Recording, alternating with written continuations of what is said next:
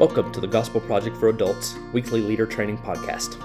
I'm Daniel Davis, and this week we are on Unit 25, Session 4, titled The Dividing Prophet. In Matthew 23, which we studied last week, Jesus doled out his woes upon the Pharisees for their hypocrisy and leading the people astray from God's ways. Then, at the beginning of Matthew 24, Jesus prophesied the destruction of the temple in Jerusalem which would be fulfilled in AD 70. The disciples grasped that this would be a huge turning point in the history of God's people and the world. So they privately asked Jesus when this would happen and when he was coming back at the end of the age. The disciples seemed to have understood and believed that Jesus had to go away, but they also believed that he would return one day to restore all things. Jesus' response was a two chapter lesson focusing not on when things would happen, but that they would happen, and that his disciples needed to be prepared for them even without knowing the when. In Matthew 25, Jesus responded with parables, fictional stories used to convey moral and spiritual truth, to explain that no one but God knows the time or hour, but it was still necessary for them to prepare for his return and work to build his kingdom while they waited. And the same is true for believers today. Followers of Jesus are to live expectantly faithfully and compassionately as they await Jesus' return and his coming kingdom. In point one, we look at a parable in which Jesus divides between the wise and the foolish. Again, remember that Jesus is still responding to his disciples' question about his return at the end of the age. To illustrate that the real issue is not when, but how we ought to be ready for it, Jesus told a parable about a wedding custom of his day. I'm going to encourage you to rely on the commentary points and sidebar on leader pages 46 and 47 to help explain the context of this parable and the customs. The nuggets there that you find helpful, share them with your group. If you don't think something is necessary, cut it and don't worry about it. The Leader Guide is a tool for you to use to lead your group. We aim to give you good and true content to help understand and explain the scriptures, but you know your group so use what we give you in the best way you know how. What I do want you to emphasize in this point is the distinction between the wise and the foolish. Wisdom, according to Jesus' parable, looks like waiting with patience, anticipation, and preparation. Foolishness, on the other hand, involves making assumptions and being ill prepared, unable to go the distance. In the parable, which I encourage you to read the entirety of on your own, and you may even do so with your group. In the parable, all the virgins fall asleep while waiting for the groom to come for his bride. Because of a delay, he arrived in the middle of the night. When his arrival was announced, the foolish virgins didn't have enough oil in their lamps and had to leave to go buy more. The wise virgins trimmed their lamps and were ready when the groom arrived. They entered into the wedding banquet, while the foolish virgins were shut outside because of their absence.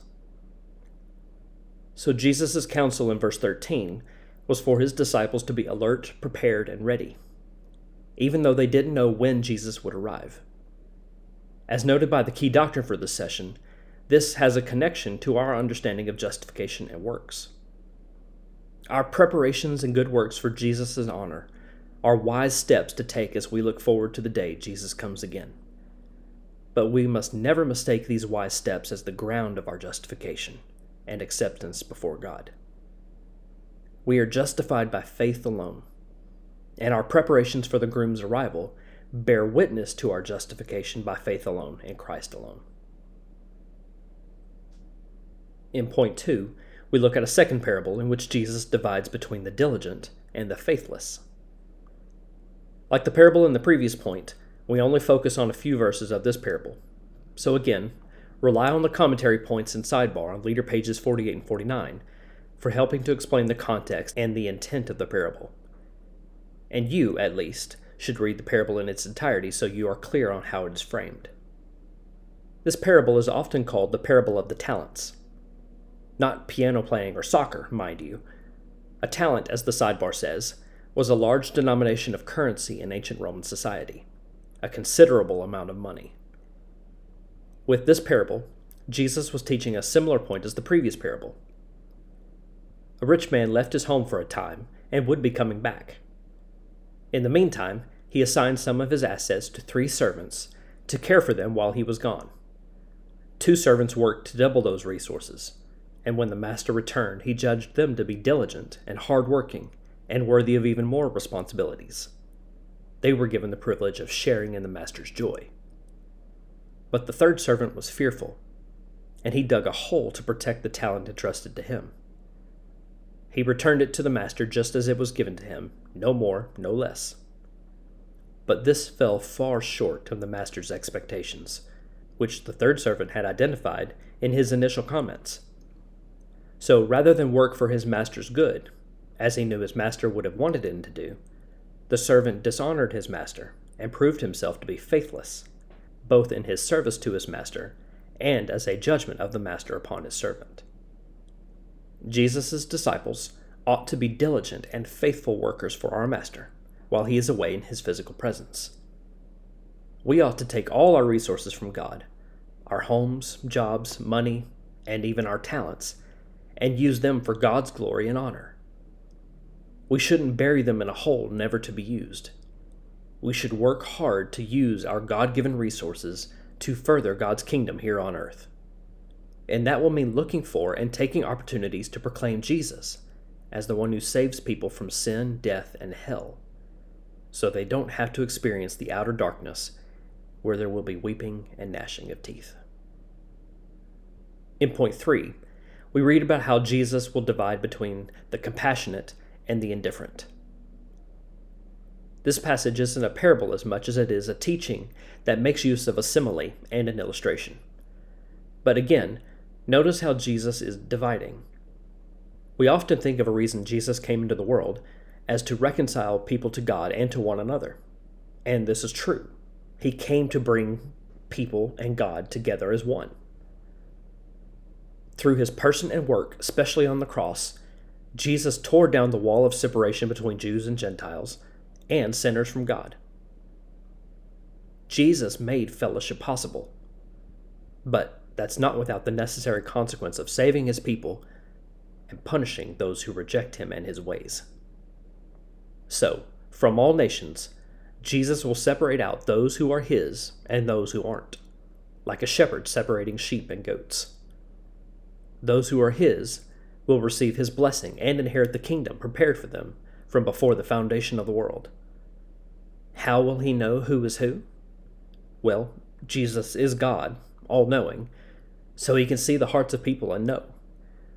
But here Jesus emphasizes the actions of those who are his, and those actions are full of compassion, just as Jesus is.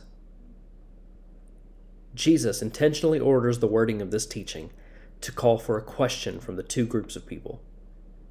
Jesus speaks of the righteous feeding the hungry, providing drink for the thirsty, shelter for the stranger, clothing for the naked, care for the sick, and comfort for the imprisoned but he mentions these good deeds as having been done directly to himself. The obvious question from the righteous people is when did they do these things directly for Jesus? He was away, not present in person. And Jesus responds to this question by emphasizing his unity with his people. Whoever serves others in these ways, from a heart of compassion and honor for God, is effectively serving Jesus. One of the ways we show our love for God is by the way we care for his people, and indeed all of his image bearers. Jesus goes on to make the opposite case in the verses that follow. Those who are indifferent to the needs of others are rejecting Jesus because Jesus did serve people from a heart of compassion. We ought not minimize the way Jesus illustrated the good works of others. Providing for the physical needs of others is a good and faithful expression of our faith in Jesus Christ especially as we provide for those within the church, our brothers and sisters in Christ. Such provision shows that we belong to Jesus in the church, and providing for those outside of the church can open doors for us to be able to share the gospel. While we should not minimize the importance of the good works in this passage, we should also take care not to inflate their meaning either. Our justification before God is not based on works, but on faith in Jesus. We are to observe and obey His ways, yes, but we are to do so from a heart overflowing with gratitude and joy that Jesus has saved us while we were still sinners. Earlier in the Gospel of Matthew, Jesus said that unless your righteousness exceeds that of the scribes and Pharisees, you will not enter the kingdom of heaven. They did good works, but they did so from a wicked, self serving heart. And as we saw in Matthew 23, they also spoke some truth while disobeying with their actions. Jesus called them whitewashed tombs because they looked good on the outside, with all of their supposed righteousness, yet their hearts were evil. The point is that even good works from the outside, from our perspective, may not verify a true faithful heart. And notice again how Jesus frames his response to the question of the people of those who did these good works. He calls them the righteous. The righteous are those who do good deeds of compassion for others. Yet, from the teaching of all of Scripture, the righteousness that saves comes from Jesus Christ alone, and it is imputed to us by faith in Jesus Christ. God alone judges the hearts of people. That is beyond our ability to see and know. We can judge people's works to a degree, and we have a responsibility to do so with those who are in the church for their own safety and assurance of salvation. Yet we must acknowledge that good works do not make a person good. Only Jesus can do that in those who believe in him. Jesus promised that one day he will return to usher in the fullness of God's kingdom. Until that day, Jesus instructed his followers to make the most of their time, living as his ambassadors in an increasingly hostile world telling others how they too can become a part of the coming kingdom and be saved from the destruction of death and hell. Because we believers have come to know the exceeding value of God's kingdom, we should urgently proclaim the gospel to the world so that others might be brought into the kingdom as well. Thanks for listening to this week's leader training for the Gospel Project for Adults. For more resources to help you focus your ministry on the gospel, please visit gospelproject.com.